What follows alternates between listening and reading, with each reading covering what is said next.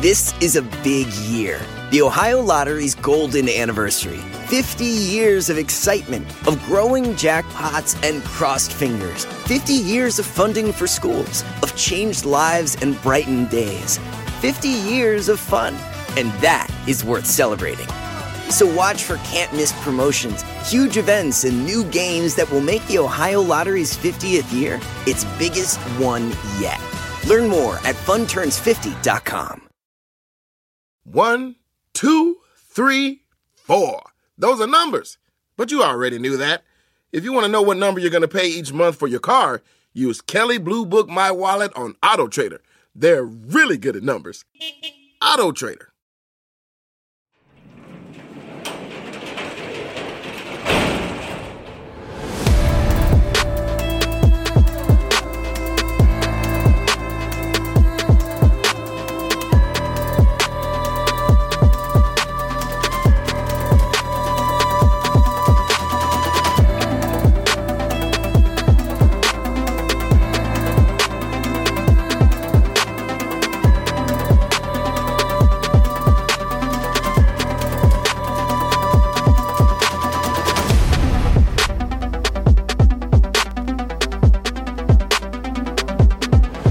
This is True Crime Garage, and this is part two of When a Killer Calls.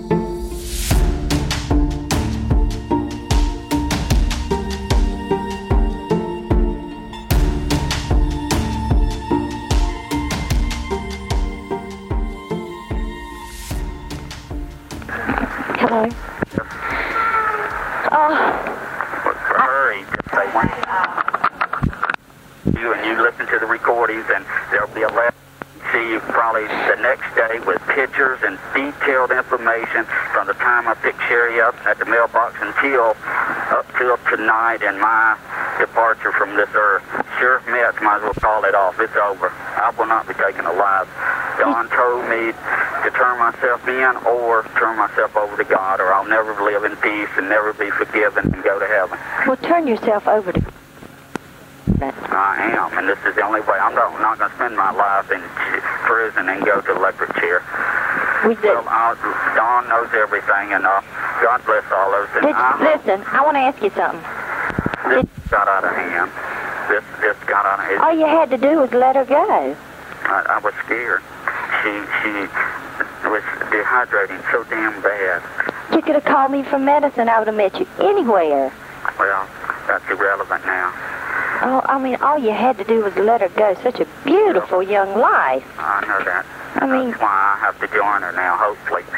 And, uh, Mrs. Smith, please, uh, please don't. Uh, okay, well, that's it. I, I got to go. Did she know you when you stopped? Yeah, uh, there'll be pictures. I asked her to stand at the mailbox, and you'll see by the picture her car door and cars in the background.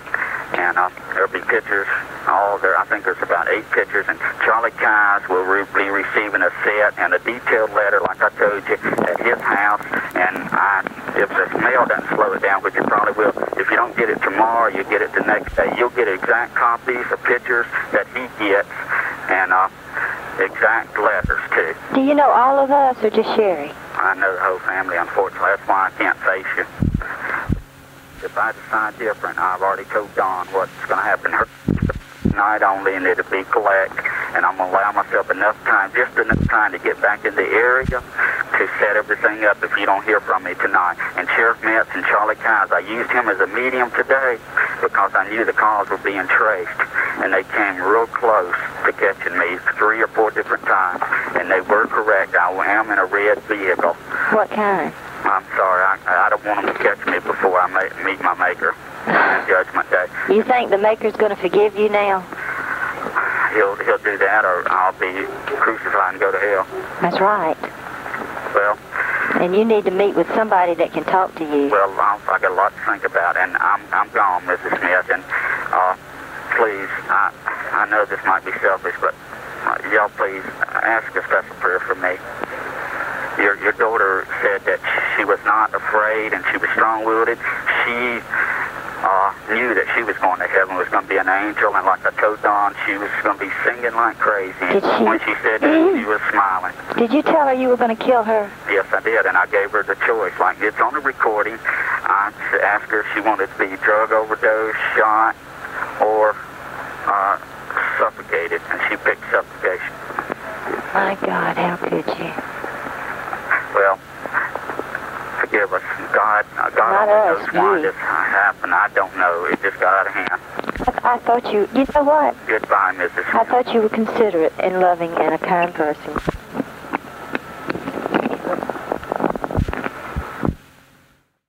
The day after they found the body of Sherry Smith, the killer called the home again, and this time he called collect. He asked to speak with Dawn. He told her he would be sending the family the photos of Sherry, and he asked her for forgiveness and for their prayers. He said he was going to commit suicide because this thing got out of hand, and all he wanted to do in the beginning was to make love to Dawn, and that is why he was watching her.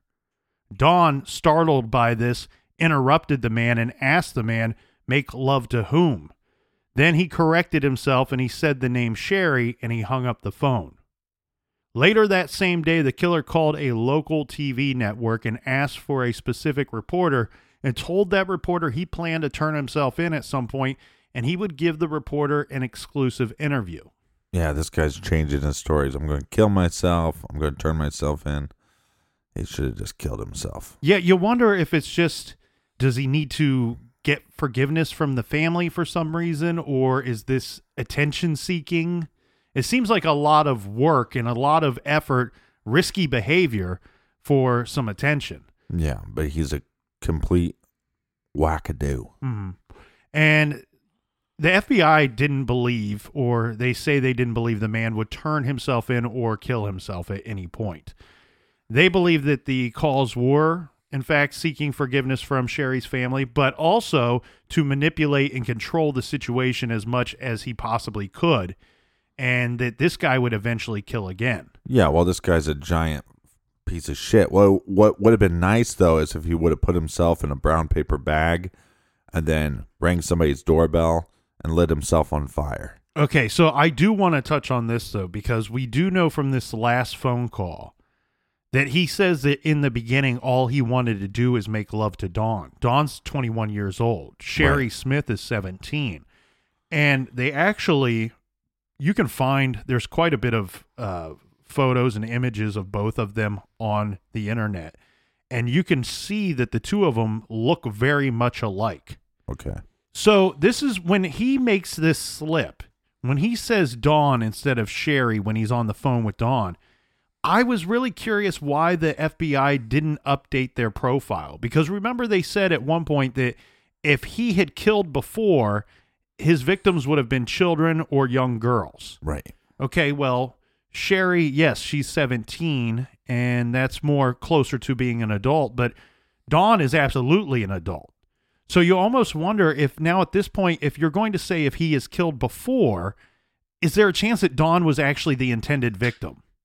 You know, because he, he's not going to see her or see a girl that he perceives to be Dawn at the mailbox and walk up and ask her if that's, are you Dawn? You know? Right, but he did take some pictures before, so then you wonder, throwing it out there, maybe this individual's supposed to wear glasses but doesn't, and so is it is it that simple of a mistake? And then when he gets closer, it's the wrong girl, but it's too late at that point. I think it's I think it's very much like that. I think it's he the intended victim was Dawn. He hoped to abduct her and do whatever he did with Sherry with her. But I think at some point he would accept the substitution. Or like you said, I mean, I think it's kind of too late. Look, he probably opened up that door for the person, Mhm. and and at that point, it's too late in his mind. Well, the man called Dawn Smith again. Uh, this time he told Dawn that he gave Sherry a choice of how she would be killed. And the choices were overdose, shooting, or suffocation, and Sherry chose suffocation. He told Dawn he killed Sherry by placing duct tape over her mouth and nose until she died. Two weeks after the abduction of Sherry, nine year old Deborah May Helmick was playing with her three year old brother at their home in Richland County when she was abducted from the front yard of the family's home. Hmm.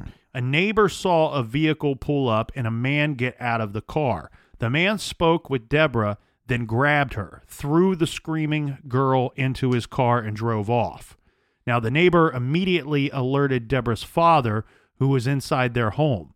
They called police, and after the two of them jumped into a vehicle and they went speeding after the abductor's car, but were unable to track down the vehicle. Well, this sounds similar. So is the FBI immediately thinking this is our guy in Sherry's case? Yeah, yeah. They believe the offender is one and the same. And with the addition of the second victim, especially a younger victim, the FBI didn't really change their profile, but they did add to the profile. They added that the killer and abductor is a white man, outwardly shy, may be overweight, but at the very least is not attractive to women. So he's no Bradley Cooper. Those close to him may notice one or more of the following the offender is experiencing weight loss, drinking heavily, not shaving regularly, and he would be eager to talk about the crimes as he is following the investigation coverage on the evening news or in the papers. He's also a collector of pornography that likely focused on bondage and or is of sadomasochistic nature. And because of the young age of the second abducted victim, Deborah only being 9 years old, they believed the offender would be too ashamed to call or correspond with Deborah's family. Well, this turned out to be true. No phone calls and no letters. The killer also stopped calling the Smith house. The FBI believed that the phone calls would be the easiest way to trap the killer. Yeah, I believe it would be as well. And since he's not calling or writing, it's almost like they would want to put out a taunt to him. Mhm. Like, you know, he already contacted news reporters before. Have that same news reporter do a report on how this guy uh, has become weak and vulnerable because he hasn't reached out to the FBI. So, knowing that the unknown subject was following the case in the news and in the papers, the FBI decided to enlist the help of a reporter, of a single reporter. See, They wanted to force this man out into the open or at the very least get him to call the Smiths home once again. They wanted to use Dawn Smith as bait for their trap. Now, the Smiths begrudgingly went along with this. So they held a memorial service for Sherry Faye Smith. They wanted the Smith family and Dawn present at this memorial service. And during the ceremony, they had reporters snap photos of Dawn holding a stuffed animal belonging to Sherry and flowers for her memorial. Meanwhile, undercover agents wrote down license plate numbers for all the vehicles that were present in the area. Now, this didn't seem to flush out the killer out into the open, but he did once again call the Smith home.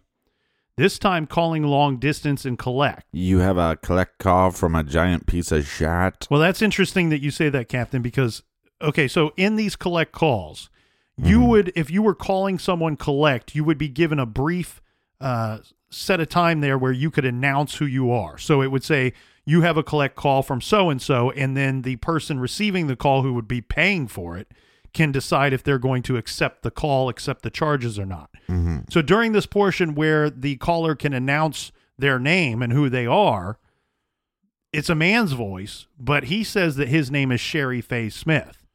Okay. Dawn does accept this call. This time, the man was not using the voice distortion device. He told Dawn that God wants her to join Sherry Faye, saying it's just a matter of time. This month, next month, this year, next year, you can't be protected forever. Then he asked Dawn if she had heard of Deborah May Helmick. Dawn said she had, to which he tells her, Listen carefully. Go one mile west, turn left at Bill's Grill, go three and a half miles through Gilbert, turn right at the last dirt road before you come to Two Notch Road. Go through the no trespassing sign. Go 50 yards. Deborah May is waiting. God forgive us all. Sherry Faye Smith. Uh, yes, I'll take the call. Section is Dawn. Uh-huh. Thank you. Dawn, Yes? you know this is the hoax, correct? Right. Uh, Did you find Sherry Faye's ring? Uh, no, I didn't. Okay, I don't know where it is. Okay, um, you know, uh, God wants you to join Sherry Faye. It's just a matter of time. This month, next month, this year, next year. You can't be protected all the time. And you know, uh, have you heard about Deborah May Hamrick, Uh, no. the 10-year-old? H-E-L-M-I-C-K? Uh, Richland County? yeah? Uh-huh. Okay, listen carefully. Go one north, well, one west, turn left at Peach Festival Road or Bill's Grill. Go three and a half miles through Gilbert, turn right. Last dirt road before you come to stop sign at Two Notch Road. Go through chain and no trespassing sign. Go 50 yards and to the your time is near. God forgive us and protect us all. Wait a second here. now, What Dawn. happened to the pictures that you said you were going to send to me? What happened to those pictures that you were going to send? Apparently, the FBI must have them. No, sir, because when they have something, we get it too, you know. Are you going to send them? I think Oh, you're yeah. jerking me around because you said they were coming and they're not here. Donnie Smith, I must go. Listen, you said you were going to wait for God's direction. You did not give I'll me those call pictures. you later. He's going, should I hang up? But obviously, he's using Sherry Smith's name so they know who is calling without him giving his name. Just like they keep asking him, hey, you got a red car. Is it a Jetta? But he can control the conversation because he can always hang up. Mm-hmm. And and he knows that. Well, and he's controlling the conversation too by reading from a script. Mm. So you can hear anytime he's kind of sidetracked with a question. That's exactly what happens to him. He gets sidetracked and he doesn't know, he hesitates. He doesn't know where to pick up where he left off from the script. But the script is very smart on his part and it shows a certain level of organization by this killer that this is probably an organized criminal because he has a message that he wants to give to the family. And by creating that script in advance, he is assuring himself that, oh, if I'm going out of my way for this risky behavior of contacting the family, Mm-hmm. then at least it's worth it because I am I'm guaranteed to get my message out to them if I stick to the script. The thing here, we get to see a little bit of it's either just straight up lies by the killer, which we we know these types lie often, but it, it might also be some of his psychosis where he says in one of the calls that he's a family friend and that's why I can't face y'all. And that's not true at all. He doesn't know these people. These people do not know him. Right, but he was also watching Dawn for a time period. So, like you said, in his thoughts, in his mind, he might have been a family friend to them in his mind.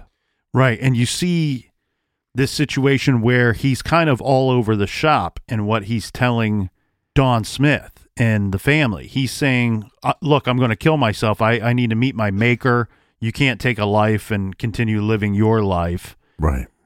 But, you know, and he goes on to say that he won't live in a cage and he doesn't want to go to prison and he's not going to be electrocuted. Yeah, he's not going to be caged like a dog.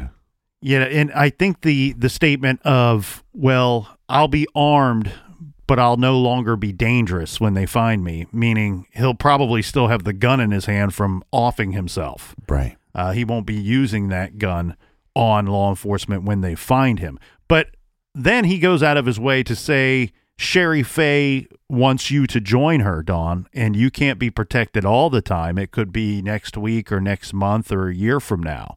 It, you would think that if he's not completely gone off the rails here, that he is somewhat aware that he can't both kill himself or even turn himself in and then follow through on that threat that he's just made to Dawn. Yeah, I wonder because, and it's your contention that Dawn was the initial target and that possibly he just took Sherry by accident. Or he took Sherry as a surrogate for for Dawn. Right. And I, I almost wonder if he takes this nine year old, Deborah, as whatever I say to Dawn on the call by me taking another victim makes everything I say more real. This is not a hoax. I mean, he says it again on this call. You know, this is not a hoax. Like, why do you have to keep bringing that up? Mm-hmm. and it's almost like he's saying like look what i just did and your time's coming whether it's next week next month next year your time's coming it's almost like i have this victim i've been stalking and i did not take and i didn't take her to be my victim but i am not going to stop until she becomes my victim Right. And with the Deborah Helmick case, we're probably talking about a situation that's a, a crime of opportunity. He sees this little girl in her front yard, and for whatever reason, he makes a connection to his previous crimes and decides to abduct the girl. I really think that it's a crime of opportunity that he just happened to see her, and it was a victim that he knew he could easily snatch and flee with. Uh, with very little trouble to himself. But it goes against everything that he's saying to Dawn in regard to the Sherry Faye Smith case. right Where, oh, this just went too far. I just wanted to make love to her, making it sound like he loves her or, or believed that he loved her. And it just went too far, and he didn't know that she was sick. She had a, a rare form of diabetes that re- required her to consume large amounts of water if she couldn't get her medicine. And obviously, when he abducts her, he's not taking her with her medicine because he one doesn't know that she's sick, and she's not prepared to be uh, without that medicine. So it, it really flies in the face of everything that he says to Dawn in regard to the Sherry Faye Smith case. It it really makes it feel like a lot of his words have no real meaning. Yeah, well, he's a lying shitbag, but I almost he, feel like he took Deborah to keep living out this fantasy of what he wanted to do to Dawn. What's up next is the final call that we have, and this is a call to a different person. It is still from our perpetrator, but now he is calling Charlie Keyes, who is with a local news outlet, and he wants Charlie Keyes to be relaying information from him to law enforcement. Been traced or tapped. If it is, I'll hang up. No, I don't have the ability to do that. All right, this is concerning Sherry Faye Smith. Uh-huh. And I'm going to use you as a medium. Can you handle it? Uh-huh. Okay, now listen carefully. Uh-huh. Um, I can't live with myself, Charlie, and I need to turn myself in, and I'm afraid. Uh-huh. And you're very intelligent person, and I want you to be there with Sheriff Metts and all officers he wants, and uh, at his home in the morning at 6 a.m., and you answer the phone. At whose home? At Sheriff Metts's home. Uh-huh. Hurry now. Don't answer any questions unless I ask yes or no. Uh, ask, uh, you be there and you answer the phone, and his phone, home phone is 356 2118. Now, uh, verify that when you report tonight on Channel 10 TV at 7, because I want to make sure this is not a hoax call, and I'll prove it to you by, after I finish talking, you call Sheriff Metts and talk to him directly and tell him that he received a letter from Sherry, handwritten. It was her will and last testament. And on the top page, it had 310 in the morning and the date 6185. And on the left hand side, it had God is love. And it was two pages long. It was a legal yellow pad. And he'll know this is not a hoax, Charlie. And please help me. Now, are you willing to work with me? Yes. Okay. Now be there, like I said, and you answer the phone and reconfirm that phone number over the uh, TV tonight to make sure I got it right. Okay.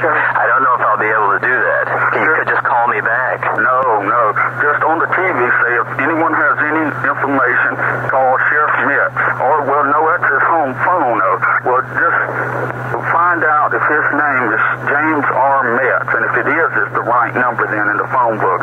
Can you work it in somewhere or another like that? Uh, well, work, try to do that where it's not won't stick out. Yeah, I'll see what I can do. Okay, now seven o'clock, do that. And Charlie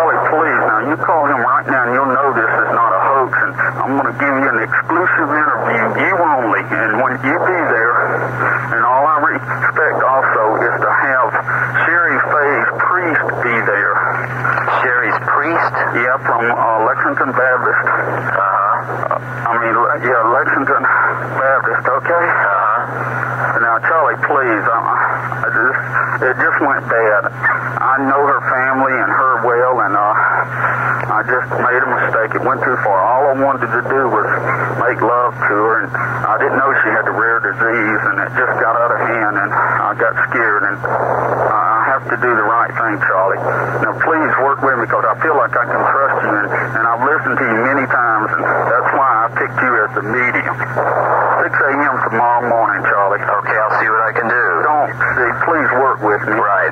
Don't worry. Okay, now as soon as you call the sheriff, he'll know when you tell him that information that only I will know the real person that's responsible for Sherry's death will know what was in that will and last testament. Okay. And, and also in parentheses it has cast it closed is her request. And also you personally tell the family from me that uh, please forgive me. God forgives me and take care of me. I need some help bad.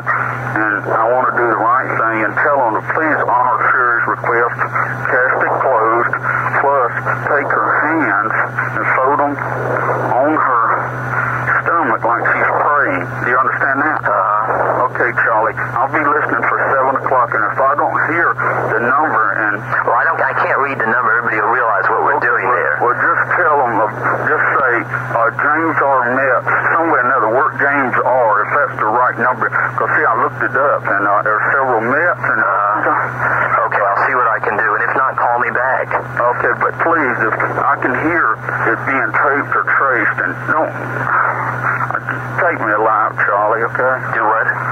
Take me alive. Oh yeah. Okay. Don't worry. Don't worry. You be the only reporter now. All right. I don't want to make a circus out of it. Right, I understand. And I'll give you an exclusive interview from the time I picked Sherry up until her death. Everything. All right. Fine. Okay? Thank you very much. Oh, Charlie. God bless us. Do you want to? Do you want? Do you want to tell me where you are now? Charlie, I'll listen for news and be there,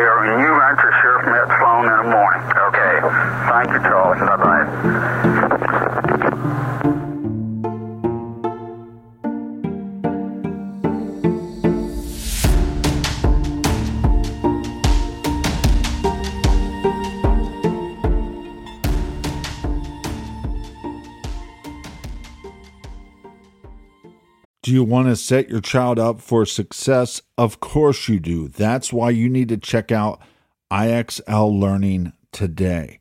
IXL Learning is an online learning program for kids covering math, language arts, science, and social studies. IXL is designed to help them really understand and master topics in a fun way.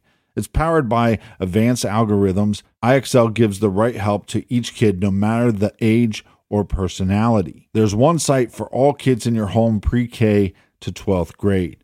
Kids could use it at home on their computer or on an app on your phone or a tablet. No more grading those worksheets. IXL grades everything for you. One in four students in the US are learning with IXL. IXL is used in 95 of the top 100 school districts in the US. I love recommending IXL learning. Kids can learn at home or on the go. And all my friends and family that are using it absolutely love it because it's so easy to set up and so easy to use. And even the kids that I've recommended it to their parents have told me, hey, Captain, thank you. I was having problems in math and my parents couldn't help me, but IXL could. Do you want to get your kids back on track or do you just want to get your kids ahead? Do so with IXL Learning. Make an impact on your child's learning. Get IXL now. And True Crime Garage listeners get an exclusive 20% off IXL membership when you sign up today at IXL.com slash garage.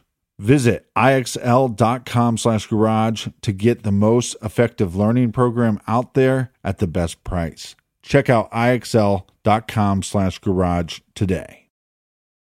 The best part of spring cleaning takeaway is the post clean clarity you get. It's kind of like when you find out that you've been paying a fortune for wireless. When Mint Mobile has phone plans for $15 a month when you purchase a three month plan, it's time to switch to Mint Mobile.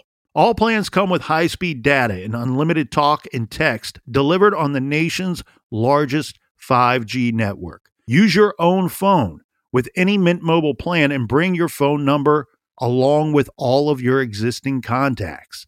Ditch overpriced wireless with Mint Mobile's limited time deal and get 3 months of premium wireless service for 15 bucks a month. Save a lot of money with Mint Mobile. Get their great mobile wireless service delivered on the nation's largest 5G network. That's premium service at a great price. To get this new customer offer and your new 3-month unlimited wireless plan for just 15 bucks a month, go to mintmobile.com slash TCG. That's mintmobile.com slash TCG. Cut your wireless bill to 15 bucks a month at mintmobile.com slash TCG. $45 upfront payment required, equivalent to $15 a month. New customers on first three month plan only. Speed slower above 40 gigabytes on unlimited plan. Additional taxes, fees, and restrictions apply. See Mint Mobile for details. Warmer, sunnier days are calling. Fuel up for them with Factor's no prep, no mess meals. Meet your wellness goals in time for summer thanks to the menu of chef crafted meals with options like Calorie Smart, Protein Plus, and Keto. Factor's fresh, never frozen meals are dietitian approved and ready to eat in just two minutes. So, no matter how busy you are, you'll always have time to enjoy nutritious, great tasting meals. With 35 different meals and more than 60 add ons to choose from every week, you'll always have new flavors to explore. Crush your wellness goals this May with dietitian approved meals and ingredients that you can trust. Make your day delicious from breakfast to dessert. Stay fueled with easy, nutritious options. Treat yourself to restaurant quality meals that feature premium ingredients like filet mignon, shrimp, and blackened salmon. I am new to Factor and I have been loving every minute of it. I have a problem, and it's called lunch. Some days I need a pack of lunch, and some days I work from home. Whether I'm at home or whether I'm on the go, Factor is fueling my lunch from now on. Head to factormeals.com slash truecrimegarage50 and use code truecrimegarage50 to get 50% off your first box, plus 20% off your next month.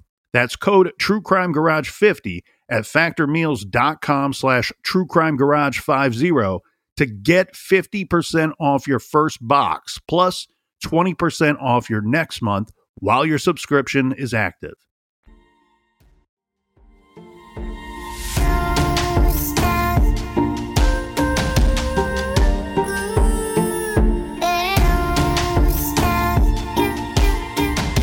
All right, we're back. You filthy animals. Cheers to everybody. Cheers to everyone. Make sure you check out our other show, Off the Record. You can find that at truecrimegarage.com if you need a little more true crime garage in your life. The FBI is now worried and regretting the ploy of using Dawn as bait because of the received threat. Uh, during all of this, law enforcement was still submitting the letter from Sherry titled The Last Will and Testament to every possible test. The letter was drafted on yellow lined legal paper from a pad, so they decided to use an ESDA machine. This device can detect even the slightest indentations on a piece of paper. They wanted to see if they could pull any possible information from indentations that were made from writing on pieces of paper above the last will in the legal pad. And they found some interesting leads. They found a partial grocery list and a sequence of numbers. With further testing, they could detect nine numbers of a possible 10 digit sequence. The numbers are in this order 205 837 13 blank 8. This was a phone number in Huntsville, Alabama. So, working with the phone company, They checked all 10 possible phone numbers for a connection to Lexington County, South Carolina, where Sherry and the Smith family lived. One of the numbers in Huntsville received several calls from a residence just 15 miles from Sherry Faye's home. The home belonged to Ellis and Sharon Shepard. Law enforcement went to the home and interviewed Ellis and Sharon. The Shepards told police they had made phone calls to Huntsville where their son was stationed in the Army, but they were out of town when both of the murders were committed. They explained a man who worked for Ellis as an electrician, Larry Gene Bell, was put in charge of house sitting for the six weeks that they were away. Larry was in his early 30s, divorced, lived with his parents. He was neat and orderly, and when he picked them up from the airport, he spoke constantly about the unsolved murders that occurred while they were away. He had noticeably lost weight, he was unshaven, and he was irritable. The sheriff asked Mr. Shepard to show him the room where Larry stayed while watching the home. Under the bed, they found Mr. Shepard's handgun jammed and pornographic magazines featuring bondage on the cover. Now, regarding the sequence of numbers, the couple wrote down the telephone number for their son and gave it to Larry Gene Bell before they left for their vacation, with instructions that if anything were to come up with the house, to call their son. The police played a portion of the last call received by the Smiths. This is the one where the killer did not use the voice distortion device. Right. And the Shepards confirmed it sounded just like Larry's voice. Armed with this information, Larry. they did some digging and they found that a vehicle registered to Bell was seen at the memorial service for Sherry Faye. The officer wrote down the plate number and noted that the driver did not exit the vehicle, he simply drove by. The vehicle was less than three years old. Early the next morning, police surrounded Larry's parents' home and arrested him as he was leaving their home to go off to work. A quick background check revealed Bell was twice arrested for attempted assaults on women. On both of these occasions, he attempted to force a young woman into his car at knife point unsuccessfully. Under questioning, Bell admitted to nothing. Inside Bell's parents' home, in his bedroom, police found hairs on the bed matching hairs from Sherry Faye Smith. In Larry's desk, they found a sheet of stamps from which the stamp used to marry Sherry's last will and testament originated from. The neighbor that witnessed the abduction of Deborah May told police after the arrest it was, in fact, Bell who he saw pulling the screaming child into his car that day. Under further questioning, Bell still admitted nothing. So they played the tape of his voice from the phone calls for him, and still Bell admitted nothing. So they brought in the FBI to further continue the questioning. They took a different approach rather than to continue to question him. They explained to him that they had a lot of experience in dealing with these types of crimes and that the perpetrator of these types of crimes never gets the opportunity to explain themselves and their side of the story. Often, the offender is too afraid and ashamed to admit what they have done, and once they are in court, their attorney will not let them take the stand. Right. So this individual is then trapped in a nightmare that never goes away, and he goes away to a lengthy prison sentence, and no one understands him. No one knows what the hell he was going through at that time. Well, I like their tactic here, but we could always employ my scary clowns where we dress up like clowns and we beat the guy to the inch of his life to get him to start confessing. Well, as they're explaining this to Larry, they notice that Larry Bell is nodding his head up and down. He's he's agreeing with what they have to say. Uh huh. And seeing that he's responding, they leaned in for the kill and asked him, "When did you start to feel sorry about the crime, Larry?" Do they whisper this? I don't know. Okay. To Just which- seems like it would be a powerful move, you know. Come on, Larry. Tell us what you know. We gotcha. Well, they ask him when he started to feel sorry about this crime, and to which he says it was when he saw a photograph of the Smith family. Right. Then they asked him if he could have possibly done this sort of thing, and Larry told them, quote, All I know is the Larry Gene Bell sitting here could not have done this, but the bad Larry Gene Bell could have. So that is going to be the closest thing to a confession that Larry Gene Bell would ever give regarding both of these murders. So we do have a confession or a loose confession, right? Implied confession. Mhm. We have some of Sherry's hairs found in his room on his pillow. In his bedroom. Okay. And then we have eyewitness that saw him taking the nine year old girl away. And the, and and then the car registered the Yeah, so him car. driving by the memorial is not really any But evidence. it's, you know, it's stacking pieces on the case. Right. Yeah. But but there is a lot of evidence, like you said. You not only do you have the hairs that match Sherry Faye Smith's hair in his bedroom. I mean, how the hell is that going to get there? Two, you have the sheet from which the stamp came from that Right. the last will and testament was mailed. You also have all these little connecting factors to the letter itself, you know, the indentations that they found using that ESDA machine. And then you have the uh, Shepards for which he is home, you know, he's house sitting for. And they say, yeah, that's his voice on Right, right. on that recording. And this is the So that's killer a- that's calling yeah. and taunting the Smith family. And that's not as good as picking him out of a lineup or anything, but that's that's something. Right. And and to which I guess for the lineup purposes, you have a bit of less evidence regarding the abduction and murder of the little girl of Deborah May Helmick, Yeah. but you do have that eyewitness who says, "Okay, you know, I see this picture of Larry Gene Bell on the news." And he calls up police and says, That's the same guy that I saw take that little girl. So we have all this evidence mounting up, and like you said, this real loosey goosey, somewhat of a confession. Yeah. You know, he doesn't say, I didn't kill these girls.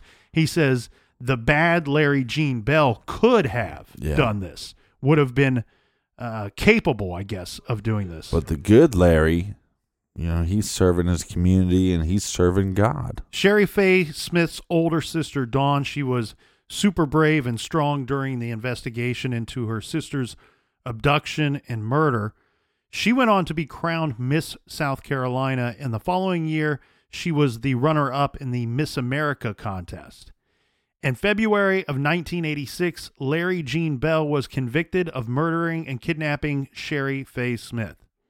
The jury recommended the death sentence, and the trial judge imposed the sentence in accordance with the jury's findings.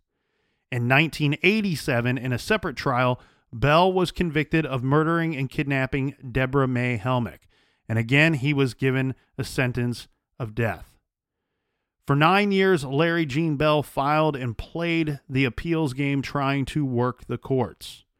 But on October 4th, 1996, the state of South Carolina, in accordance with his sentences, Larry Gene Bell was strapped into the electric chair and killed.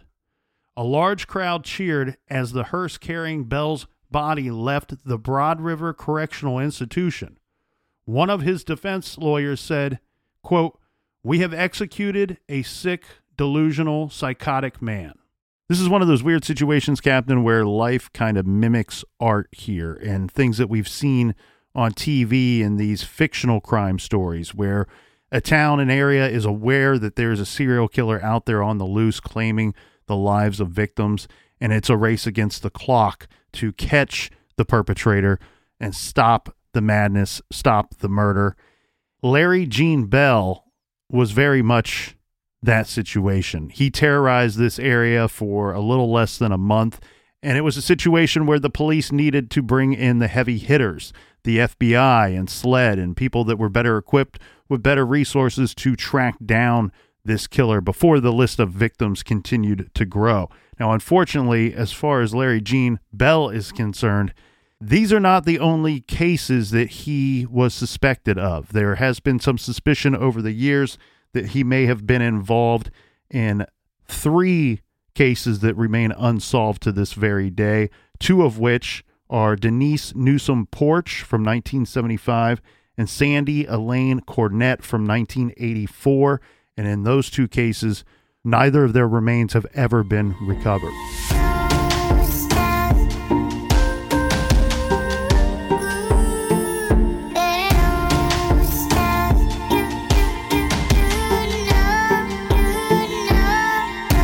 But wait, we have more. more exclusive audio content for our beautiful listeners. This week, we were very excited to re release our original coverage of the Last Will and Testament case, the Sherry Faye Smith case. And that's because, as we said earlier, John Douglas, well, he wanted to sit down and talk about his involvement in this case and his new book that's coming out that's titled When a Killer Calls A Haunting Story of Murder, Criminal Profiling, and Justice in a Small Town. For those of you that don't know of legendary FBI profiler John Douglas, well, he is a former FBI special agent and the Bureau's criminal profiling pioneer. He's a founding chief of the investigative support unit at the FBI Academy in Quantico, Virginia, and one of the creators of the Crime Classification Manual. And we were lucky to speak with him this week in regard to his new book, When a Killer Calls.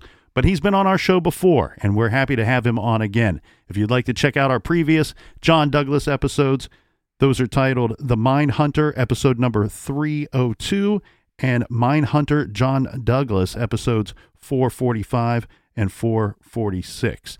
And now here is a preview of my conversation with the great John Douglas. One of the worst things about this, I mean, it, was it was horrific, was that the mother uh, received some of the calls as well as the sister Dawn, and then the mother asked him. The mother says that my daughter uh, know she was going to die? And Bell says, yes, uh, you know, she did. And I gave her a choice. And she could pick uh, drug overdose, gunshot, or suffocation. And your daughter selected suffocation. And so what he did, he proceeded to use duct tape while she was alive and duct taped her, her head. And then he waits. He waits days for the body to uh, decompose uh, before he tells us, tells the family through now Dawn, the other the other sister, where we can find find Sherry Faye Smith. And the reason that began that tells you something about him too, because he doesn't want to leave anything forensically for us to determine like the cause of death, to locate any kind of hair and fiber evidence. But what we could see is that, and we and we knew about the duct tape just by the evidence, as she uh, uh, her hair after he duct taped her head, he removed the duct tape because he didn't want to leave fingerprints on the duct tape. And he uh, would end up cutting some of the hair on her head to, to totally remove the duct tape from us. So it was just, it was just an unbelievable case. And, and, uh, to, to set up, um, uh, he stopped communicating with us. So that's, that was a problem. When I finally went down there, he stopped communicating with, with the police, uh, with the, uh, the family. I had to get him to talk. I had to get him to get back on the phone. So I, I sat down with the uh, investigative reporter and told the investigative reporter uh, that I, I, wanted her to uh, come up with a story where Sherry Faye is uh, is buried. We want to have a memorial service, and uh, I, am not going to write it for you. I can't do that as an agent, but I want to make it poetic. And we're going to set up at the the grave site we're going to put a um, kind of a lectern, a white lectern with Sherry Faye's picture on it. And uh, when I was at the house, I asked to see Sherry Faye's bedroom. And Dawn, her sister, showed me the bedroom. And, and in the bedroom were, were dozens upon dozens of, of koala bears. And I started thinking in my brain, what can I, what can I do here? What can I do? And I saw a small koala bear that was hanging from a string. And I took that, you pinch the shoulders and it opens up. And I'm thinking without telling anyone, I'm going to use this at the gravesite. I'm going to have Dawn, who now he was targeting Dawn, uh, the other sister, place that at the uh, uh, at the gravesite on a flower. And the hope is, uh, Nick, is that uh, he will uh, will pique his curiosity because we do know from the research that I conducted and my colleagues they like to collect souvenirs, mementos relative to the to the crime. So did all did all those things. Uh, unfortunately, from an investigative perspective, I had no control over this. Uh, but she was buried very, very close to the road, if, and he would not take that kind of risk. But we were monitoring the vehicles, and we would catch him another way. But had we not caught him another way that we talk about uh, in, in, the book, we would have, we would have come across him eventually because we had we had his uh, license plate number. He stopped along with other cars, and we were recording all of those uh, uh, vehicles. And from him, once we would do, a, say, a criminal check, you know, on these people who were stopping, we would find with him that he had a history. He had a criminal history of attempted abduction early on in his life. He was uh, involved in obscene uh, uh telephone calls. He tried to abduct a, a nine-year-old girl, besides a uh, another teenager. So we would have got him sooner, uh, sooner than later. But uh, we got him other ways forensically.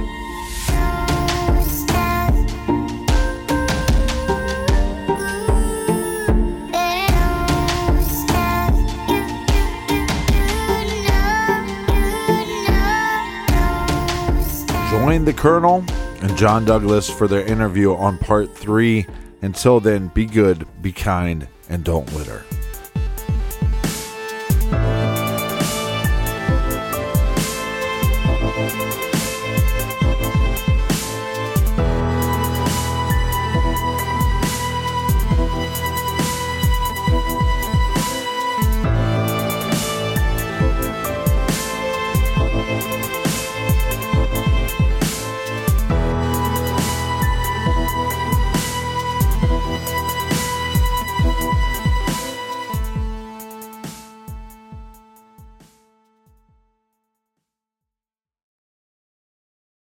This is a big year. The Ohio Lottery's golden anniversary. 50 years of excitement, of growing jackpots and crossed fingers. 50 years of funding for schools, of changed lives and brightened days. 50 years of fun. And that is worth celebrating. So watch for can't miss promotions, huge events, and new games that will make the Ohio Lottery's 50th year its biggest one yet. Learn more at funturns50.com.